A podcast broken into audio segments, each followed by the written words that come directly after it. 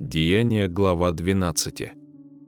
В то время царь Ирод поднял руки на некоторых из принадлежащих к церкви, чтобы сделать им зло, и убил Иакова, брата Иоаннова, мечом.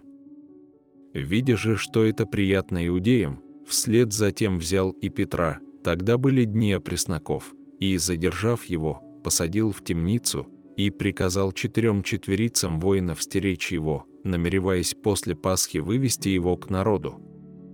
Итак, Петра стерегли в темнице, между тем церковь прилежно молилась о нем Богу.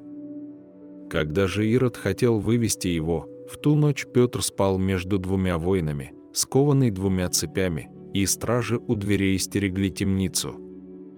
И вот ангел Господень предстал, и свет осиял темницу.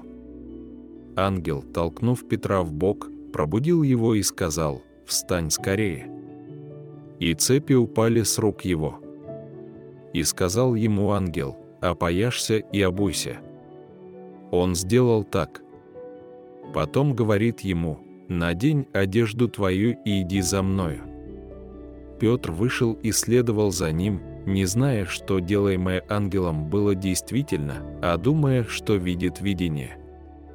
Пройдя первую и вторую стражу, они пришли к железным воротам, ведущим в город, которые сами собой отворились им, они вышли и прошли одну улицу, и вдруг ангела не стало с ним. Тогда Петр, придя в себя, сказал, «Теперь я вижу воистину, что Господь послал ангела своего и избавил меня из руки Ирода и от всего, чего ждал народ иудейский». И, осмотревшись, пришел к дому Марии, матери Иоанна, называемого Марком, где многие собрались и молились.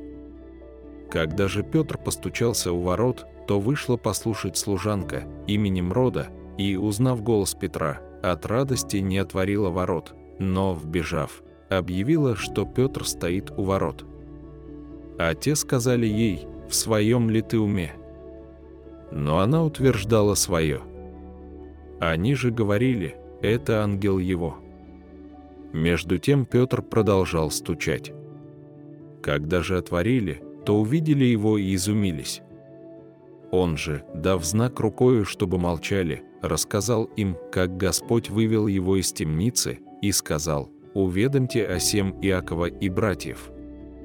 Потом, выйдя, пошел в другое место. По наступлении дня между воинами сделалась большая тревога о том, что сделалось с Петром. Ирод же, поискав его и не найдя, судил стражей и велел казнить их. Потом он отправился из Иудеи в Кесарию и там оставался. Ирод был раздражен на Тирин и Сидонин, они же, согласившись, пришли к нему и, склонив на свою сторону власта, постельника царского, просили мира, потому что область их питалась от области царской.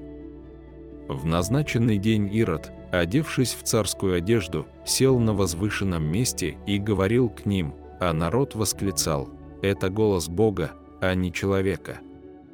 Но вдруг ангел Господень поразил его за то, что он не воздал славы Богу, и он, быв изъеден червями, умер. Слово же Божие росло и распространялось. А Варнава и Савл по исполнении поручения возвратились из Иерусалима в Антиохию, взяв с собою Иоанна, прозванного Марком.